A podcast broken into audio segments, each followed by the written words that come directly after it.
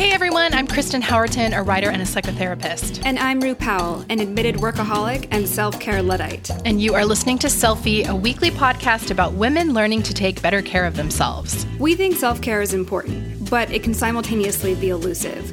We don't lack information about it, but we don't always quite get there. So, this podcast is dedicated to exploring different aspects of self care, from the silly to the serious. We're looking at health, relationships, beauty, periods, and maybe a touch of the random. We also want to look at the hurdles we face that keep us from caring for ourselves like we should. To submit questions to me or Rue, or to Claire, our beauty expert, or BJ, our resident therapist, join us in our private forum by searching Selfie Podcast Community on Facebook.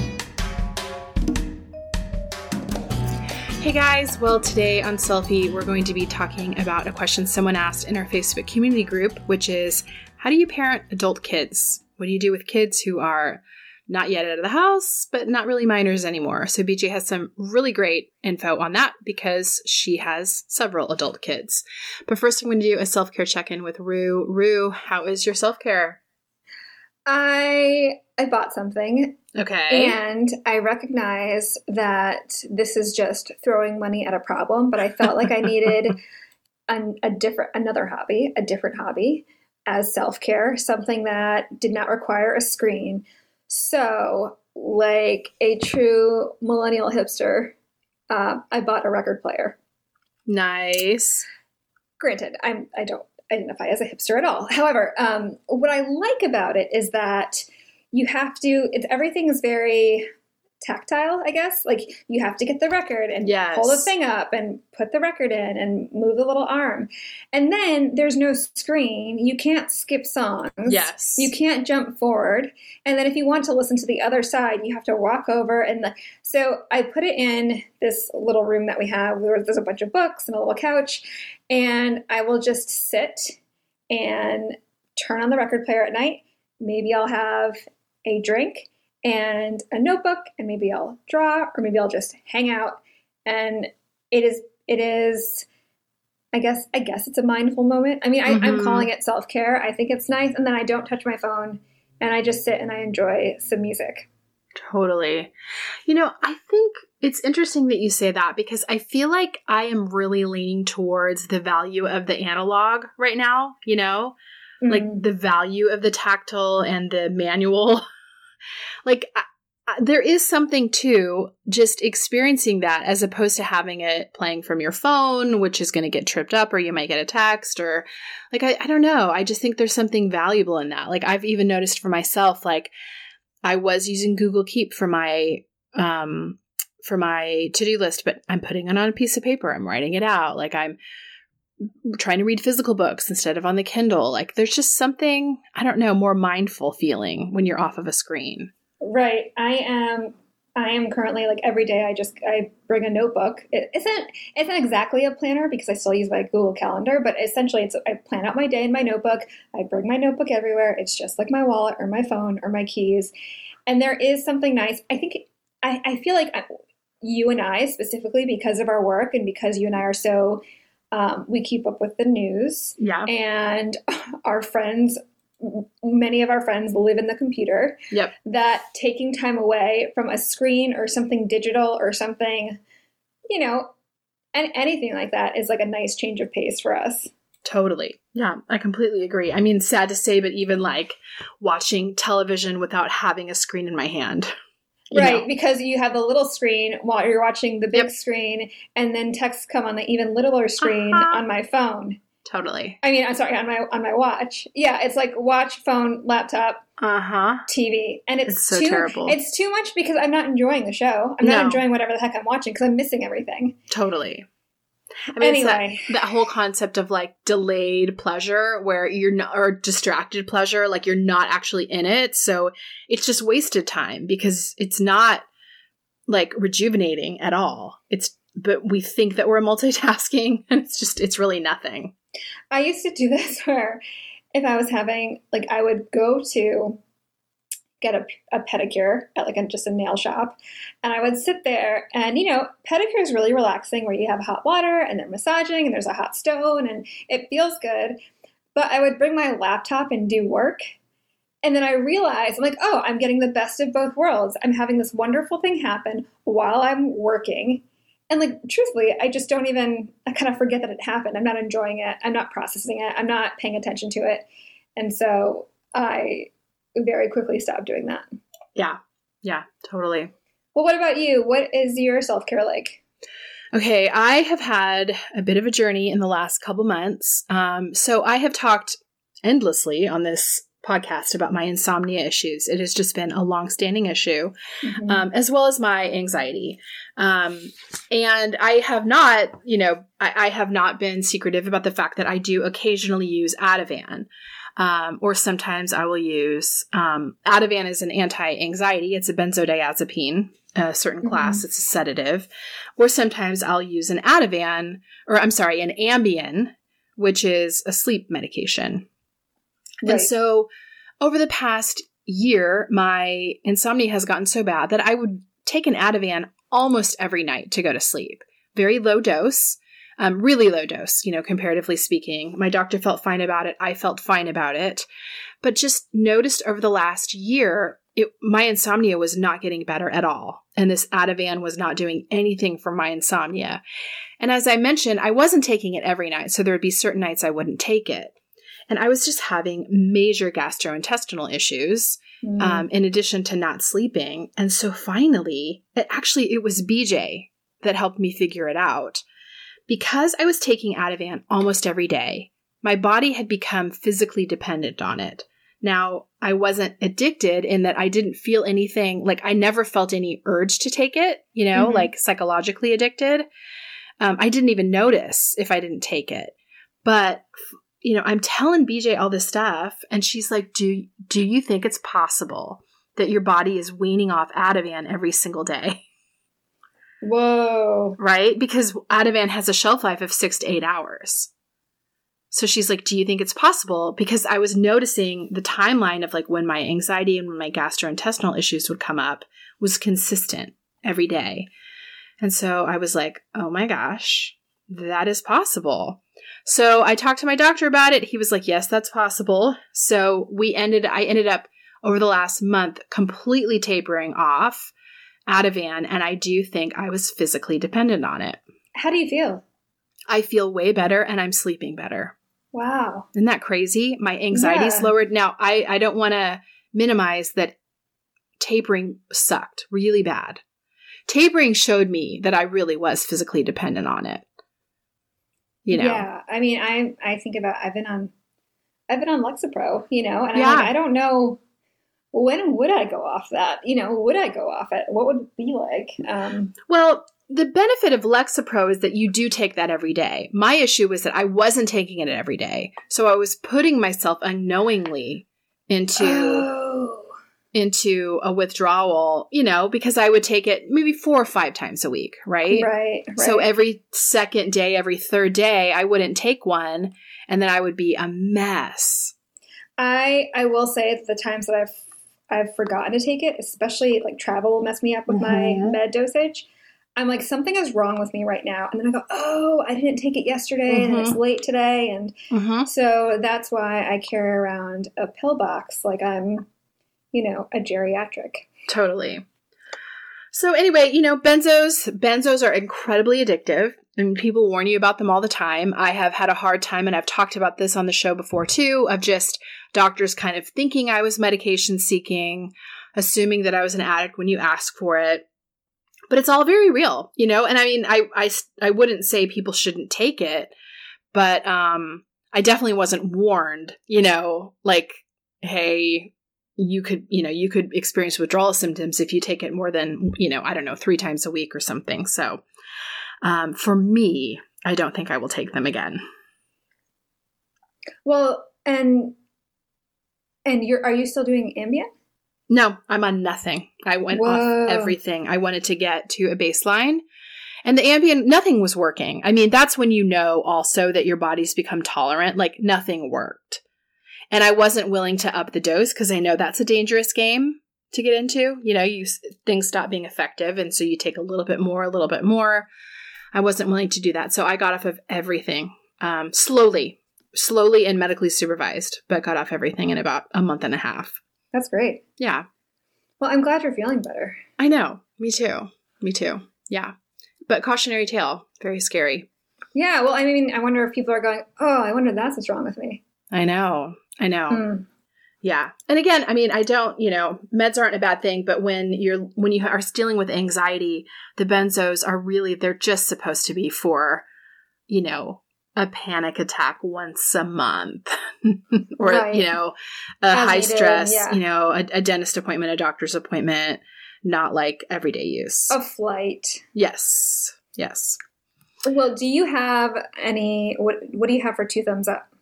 Um, okay. The first one I have is a sleep mask that I am in love with. It's from a Mm. brand called Manta. And I'm a little funny about sleep masks. Um, first of all, I feel like they don't always work for me. Like, I'm so sensitive to light that it'll end up peeking in. Oh, yeah. But this one is almost like a memory foam and it um it's almost like it's sunglasses so it's contoured so that it covers your eyes but it makes a seal around your eyes. Does that make sense? I'm looking at it right, now and it reminds me of like someone on Star Trek. Yes. So, well, and that is, yeah, it's true because there it's a little thinner. So, you know, your typical sleep mask is really big, but then that will actually bother me. So it's pretty thin, but it almost it doesn't suction cup to your face. I don't know how to explain it. This is one of those hard things to describe It, without okay, a visual. it looks like over the ear headphones, but for your eyes. It does. Yes. Okay. That's exactly it. Yes. So it cushions around your eye. Yeah. Mm. So I'm loving that. And in fact, I was on a trip recently in a room where, you know, when you go on vacation and you're like, how do you not like have um light blocking curtains in a hotel room? Like, Right, right. Um, but anyway, it was very helpful. Um, Or for me, there's like one tiny little light from one thing, like peeking on the side, or maybe a glow off like a couple buttons on the television that I have to cover because it's No, it's terrible. Yeah.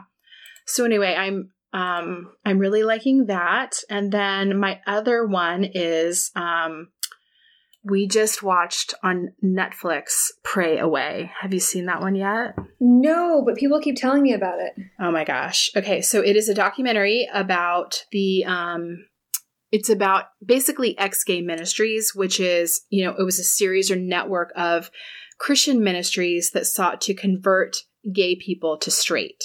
Right. And it just, they did such a good job of just talking to people who were very open and very brave, I think, but people who used to be a part of these ministries and um, who have, you know, since distanced themselves from it. But, um, man, it was, it was pretty brutal. Um, and definitely, definitely a, a good empathetic watch to just uh, better understand people who've been through that and also to better understand like how damaging these conversion therapies are. Yeah. Yeah, I imagine that it might be a little bit uh, triggering for some people. It would, and in fact, I have seen many LGBTQ friends give that warning. You know that if you're if you're not like if you're in that community and you experience some trauma around that, like to maybe watch it with a friend or you know just to take a lot of mindfulness in watching it because yes, very very triggering. Um, I will have to check that out. Yeah. Well, for me, I have a book and that I got for my kids, and it's called Teen Trailblazer Teen Trailblazers 30 Fearless Girls Who Changed the World Before They Turned 20. And I always like finding inspirational books like this because, you know, sometimes you need some, sometimes you need something uplifting and sometimes they need something analog as well. And and they they recognize that. Um, it's a really it's a really well done book. I think you'd like it, Kristen. And then I found these pants off Amazon. And I know you like shopping on Amazon. This is fairly new territory for me. Um, like I'll get workout t-shirts and that's about it. But I found these linen blend. I can't go full linen because they wrinkle. Linen blend wide leg drawstring pants. So they're comfy and they're nice enough to wear. Like they're nice. Like they look dressier than jeans, right? Um, and they're so comfy. And I've been using them as airplane pants. Oh Um, yes. I will say this. I went to go, I was on a work trip and I was just a couple hours away from my aunt. So I swung by and we're both vaccinated and we both tested. So I swung by to say hi. And she, she's 75 and she loves these pants too. How did that make you feel? um, she's like, wait, where'd you get those pants from? They're so cute. And I told her, she's like, oh, Amazon. She's like, I think I have to get them. I'm like, well, you want to try these on? So she tried them on and she looks great in them. Oh my gosh. So I feel like it's the kind of pants that apparently span the decades. Yes. My, granted, my timeless. is- We're going to say timeless. timeless. Thank you. Granted, my aunt is pretty. Like she's she's pretty cool. Um, but yes, we are. Uh, yes, timeless. I do like that. We're just gonna say it's timeless. Oh my gosh, I have just dipped my toes in the water of linen pants, and it's pr- they're pretty fantastic. it's pretty great.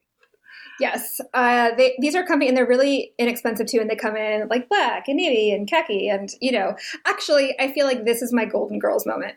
Like, I just need I need these while I'm sitting out on the lanai. Well, it's funny because I have a pair that look very similar to these, but I also my sleepwear is that I wear my pajama pants look very similar to these, and my boyfriend's always like, "I cannot distinguish between your pajamas and your day wear at this point." I'm like, I'm okay with that. Yeah, yeah, that's fine. Um, yes, so I I I like them, and my aunt likes them. So I feel like if you're between the ages of 38 and 75, you can't go wrong. High praise. Mm.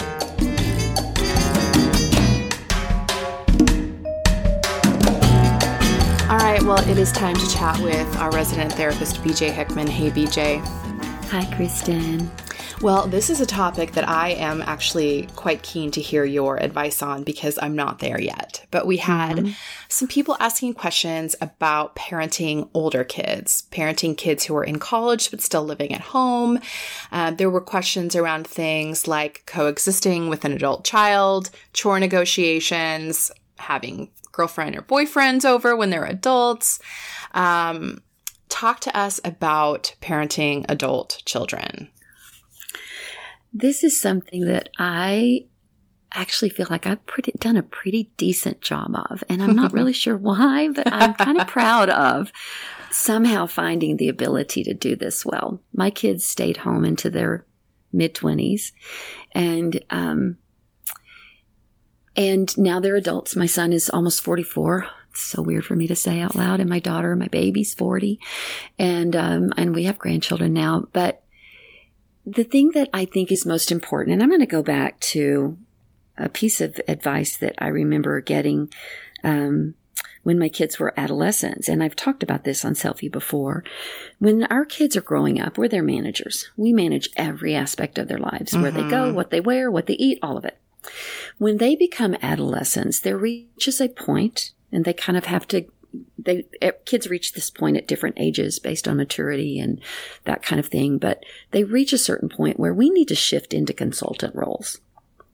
Because Yeah. remembering that adolescents are practicing adulthood under our roof they're practicing adulthood under our tutelage. We are literally trying to help them learn how to be adults. And unfortunately what most parents do the moment their kids become teenagers they get scared and rather than begin to loosen the reins a little bit, they actually clamp down harder. The rules become more rigid and more s- strict, and um, and it's mostly driven by fear. My metaphor for this is always that we should teach or treat teenagers like toddlers. Every toddler reaches that point, or the, every baby reaches that point where they're kind of easing their way around the coffee table and you know any day now they're going to take that first step. And there is not a parent on this Mhm. planet that the day they take that first step says, no, no, no, no, no, you'll hurt yourself. We do just the opposite. We Mhm. go, oh, come on, come on. And we back Mhm. up and we back up and we back up and we don't touch them and they fall and we scoop them up and put them back on their feet and we go, come on. And we back up some more. That's what we need to do to teenagers. We need to go, okay, here's your freedom within boundaries, go use it. And when they fall, we need to scoop them up and go, okay, well, that didn't work. What do you think we could do differently the next time? And then we keep doing that over and over and over again until they get really good at walking as adults into the world. And then they're ready to go and be the adults. Now, here's the challenge that we, that kind of controlling parent And we're all controlling parents at some point, believe me.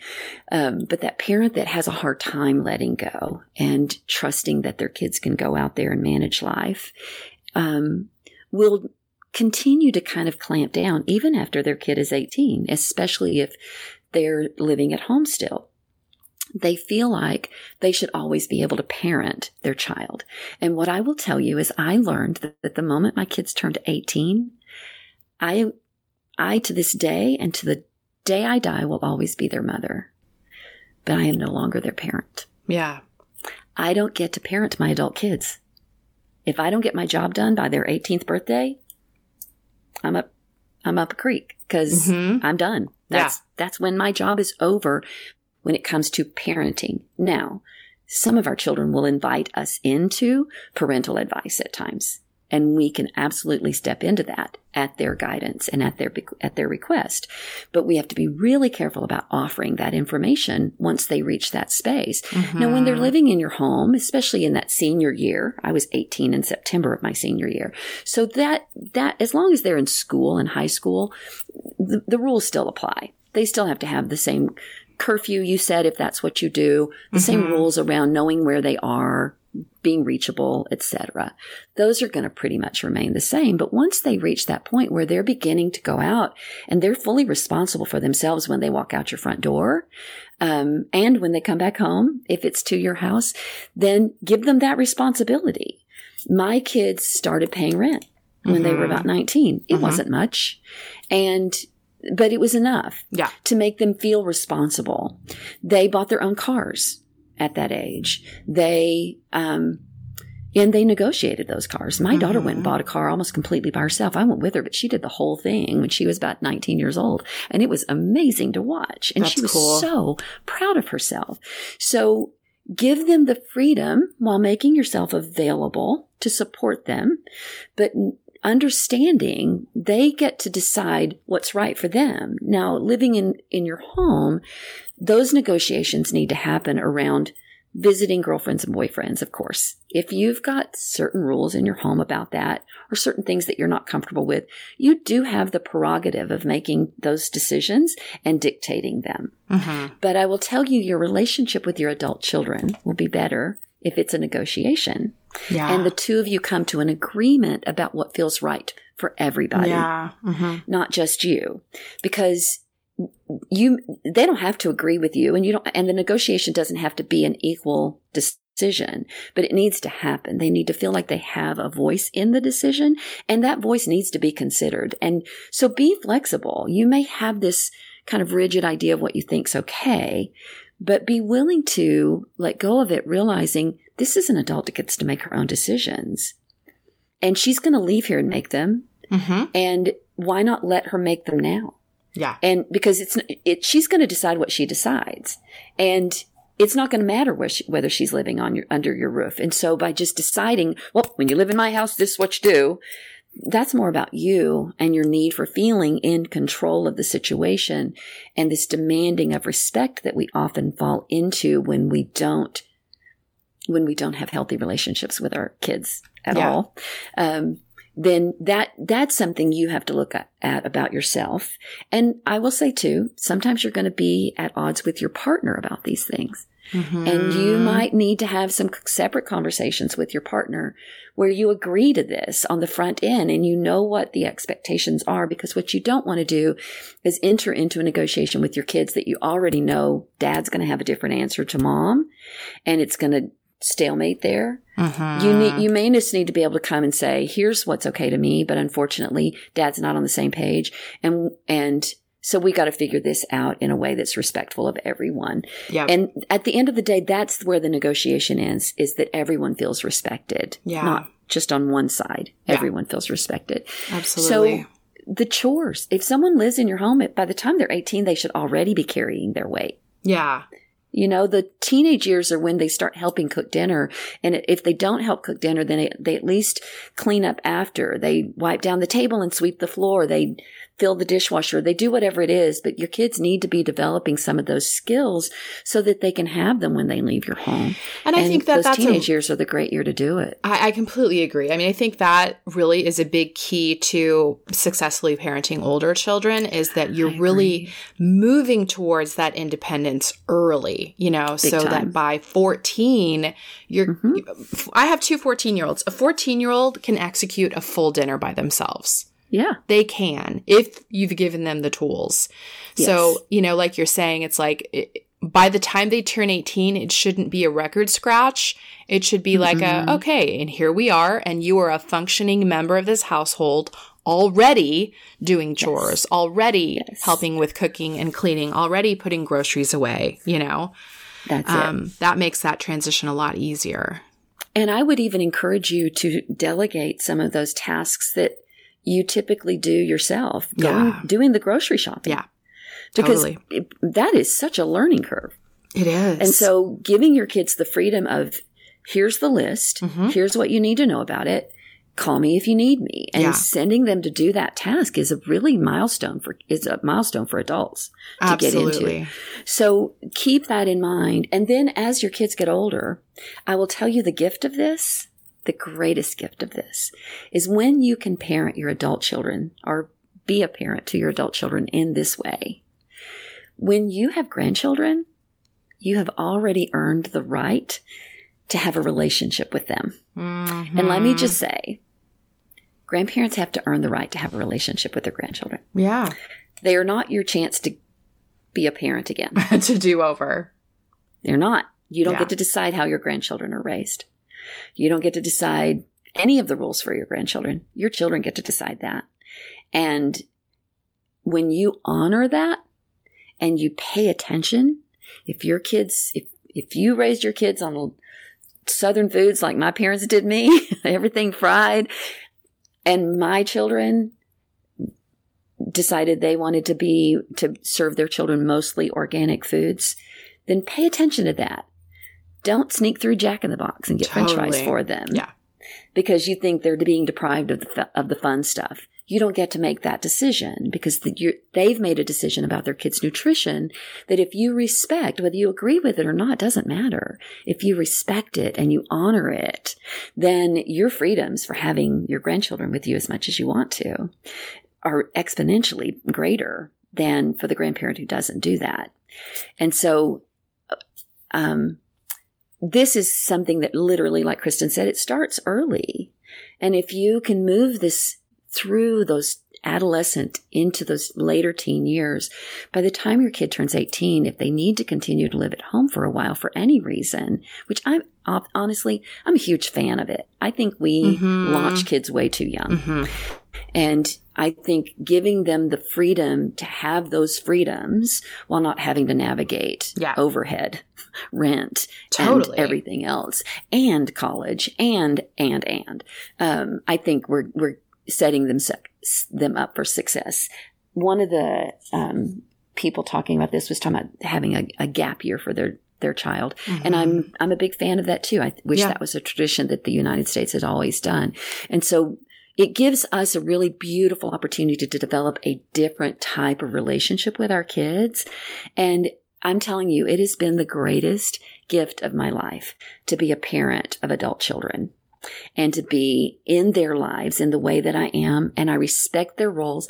I ended up having to have a pretty conflicting, very kind of blowout with my mother in law Hmm. when I was a young mom hmm and she was in the younger portion of 10 children, all girls except for two boys. She was the second to the youngest. She was basically parented by her siblings. And her mother lived next door to her and raised my husband and his brother for the most part because my mother in law worked full time, which was really unusual in our hometown at that time. And so that's how she thought parenting worked, grandparenting worked. So she thought we would just acquiesce to her ideas about how our children should be raised. And she felt she could usurp us in that way. My father-in-law was the same way. And it, it hit a boiling point and I remember saying to her, even if I do it all wrong, they're my kids. I get to Right. make those decisions. I get to make those mistakes. And you had your chance. And this isn't another, a second chance for you. You get to be their grandparent, but you don't get to parent them or make decisions about how they're parented. And it changed everything. It took us time to heal from that conversation, but she became my greatest advocate. And what it gave me was the understanding of knowing there is so much about parenting children that is such an, an intimate relationship between parent and child. Mm-hmm. And we often get to the teenage years and think that's over. And I'm here to tell you the only period of my kids' lives that I wish I could go back and do again, just because I miss it, is their teenage years. Yeah. I don't have any desire to do toddlerhood again or babyhood again or anything else, but I miss the teenage years. We had so much fun during those years. It does not have to be hard. Yeah. And so rather than look at it that way, if you can continue that relationship during the teenage years by letting them have some freedoms, letting them fail, scooping them up, loving them the way they need to be loved in those years. Don't try to mm-hmm. get your needs met by them. It mm-hmm. won't happen. Give them what they need. And when they're adults, this transition won't be very hard at all. And you'll actually see that it will just strengthen your relationship with them and it will strengthen the bond that you have with them as they continue through life. Hey, thank you for joining us. Continue the self care conversation with us on Instagram at, at Selfie Podcast and in the Selfie Podcast community group on Facebook. You can also visit our website to check out the resources we've talked about in each episode at selfiepodcast.com. Make sure to subscribe to Selfie on iTunes so you can catch up with us next week. Take care.